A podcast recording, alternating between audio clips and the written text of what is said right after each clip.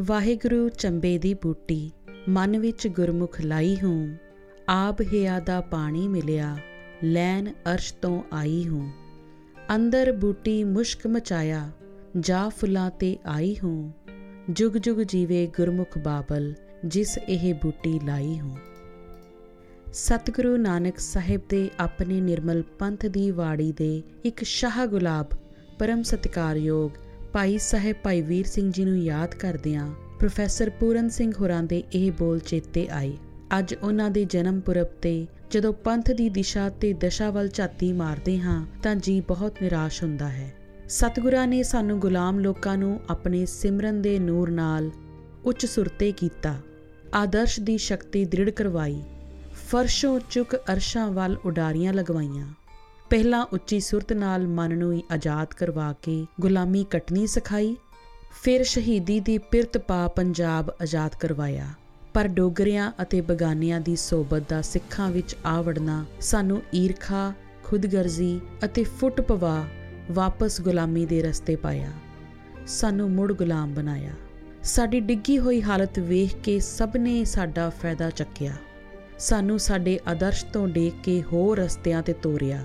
ਗੁਰੂ ਦੀ ਪਵਿੱਤਰ ਮੋਹਰ ਕੇਸ ਵਿਦਾ ਕਰਨੇ ਲਾ ਦਿੱਤਾ। ਸਤਿਗੁਰਾਂ ਉਹਨਾਂ ਦੇ ਜੀਵਨ ਤੇ ਰੱਬੀ ਬਾਣੀ ਉੱਪਰ ਸ਼ੰਕਾ ਖੜਾ ਕੀਤਾ। ਪਰ ਰੱਬ ਦੇ ਪਿਆਰਿਆਂ ਨੇ ਆਦਰਸ਼ ਨਾ ਛੱਡਿਆ, ਕਿਉਂਕਿ ਇਹ ਉਸ ਗੰਭੀਰ ਆਦਰਸ਼ ਦੀਆਂ ਬਾਤਾਂ ਹਨ, ਜੋ ਕਿ ਰੱਬੀ ਦਰਗਾਹ ਵਿੱਚ ਜਾ ਕੇ ਨਿਭਦੀਆਂ ਹਨ।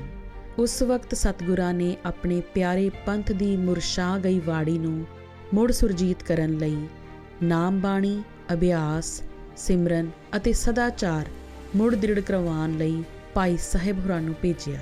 ਭਾਈ ਸਾਹਿਬ ਭਾਈ ਵੀਰ ਸਿੰਘ ਜੀ ਦਾ ਜੀਵਨ ਇੱਕ ਵਗਦੇ ਦਰਿਆ ਦੇ ਨਿਆਈ ਹੈ, ਜਿਸ ਵਿੱਚ ਨਿਰਮਲਤਾ, ਜੋਸ਼, ਤੀਬਰਤਾ, ਵਹਾ ਅਤੇ ਠਹਿਰਾਓ ਸ਼ਾਮਿਲ ਸਨ।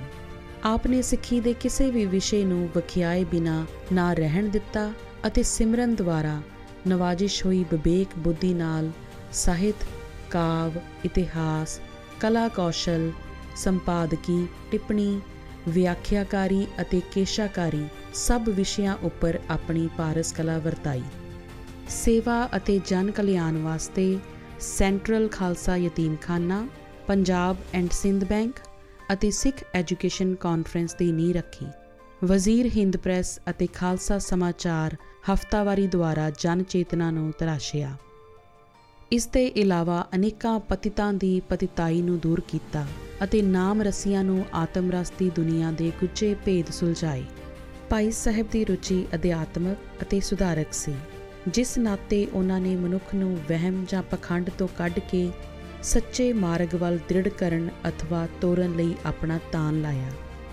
ਇਹ ਸੇਵਾ ਉਹਨਾਂ ਨੇ ਗੁਪਤ ਰਹਿ ਕੇ ਕੀਤੀ ਅਤੇ ਇਲਾਹੀ ਅਸੀਮ ਇਲਮ ਬਖਸ਼ਿਆ।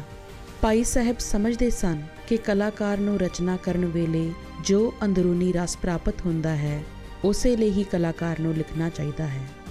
ਨਿਰੀ ਪਾਠਕਾਂ ਦੀ ਵਾਹ-ਵਾਹ ਲਈ ਨਹੀਂ। ਭਾਈ ਸਾਹਿਬ ਪ੍ਰਸ਼ੰਸਾ ਅਤੇ ਦਿਖਾਵੇ ਤੋਂ ਸਦਾ ਦੂਰ ਹੀ ਰਹਿੰਦੇ ਅਤੇ ਉਹਨਾਂ ਜੋ ਵੀ ਕਾਰਜ ਕੀਤੇ, ਉਹ ਗੁਪਤ ਰਹਿ ਕੇ ਕੀਤੇ। ਉਹਨਾਂ ਦਾ ਮੰਤਵ ਇਹੀ ਸੀ ਕਿ ਪ੍ਰਸਿੱਧੀ ਘੱਟ ਹੋਵੇ, ਤਾਂ ਜੋ ਪੰਥਕ ਤੇ ਸਾਹਿਤਿਕ ਸੇਵਾ ਦੇ ਸਮੇਂ ਵਿੱਚ ਕੋਈ ਰੁਕਾਵਟ ਨਾ ਆਵੇ। ਸ਼ਬਦ ਗੁਰੂ ਨੂੰ ਉਹ ਜਾਗਤ ਜੋਤ ਅਤੇ ਦਸਾਂ ਪਾਤਸ਼ਾਹੀਆਂ ਦਾ ਸਰੂਪ ਮੰਨਦੇ ਸਨ।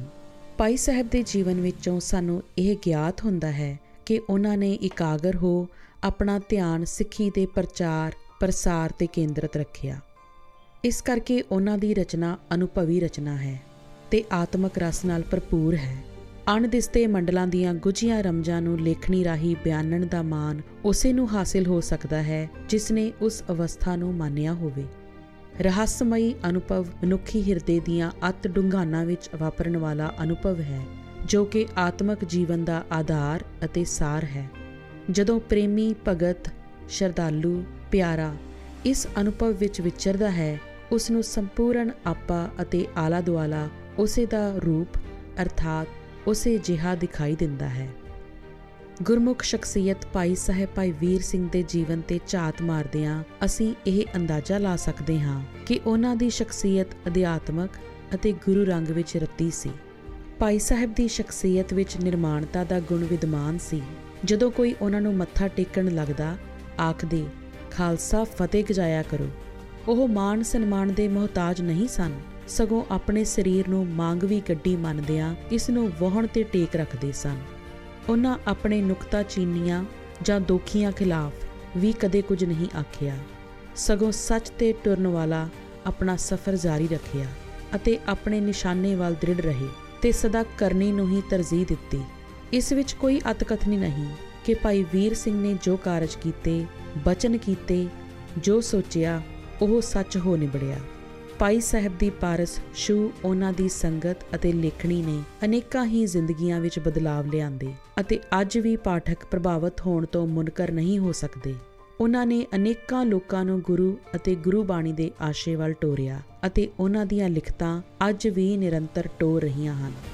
ਅਨੁਪਵੀ ਵਿਅਕਤੀ ਦੇ ਭਾਵਾਂ ਦੀ ਪੇਸ਼ਕਾਰੀ ਅਮੀਰ ਹੁੰਦੀ ਹੈ ਕਿਉਂਕਿ ਉਸ ਨੂੰ ਜ਼ਰੇ ਜ਼ਰੇ ਵਿੱਚ ਅਕਾਲ ਪੁਰਖ ਦੀ ਹੋਂਦ ਨਜ਼ਰ ਆਉਂਦੀ ਹੈ। ਉਹ ਬਾਹਰ ਖੇੜੇ ਦਾ ਵਿਸਮਾਦ ਅਤੇ ਅੰਦਰ ਅਨਹਦ ਨਾਦ ਮਾਣਦਾ ਹੈ। ਅਕਾਲ ਪੁਰਖ ਦੇ ਗੁਣ ਗਾਇਨ ਕੀਰਤਨ ਅਰਦਾਸ ਵਿੱਚ ਲਵਲੀਨ ਰਹਿੰਦਾ ਹੈ, ਜੋ ਪਿਆਰੇ ਇਸ਼ਟ ਦੀ ਨੇੜਤਾ ਤੇ ਮਿਲਾਪ ਦੇ ਵਸੀਲੇ ਹਨ।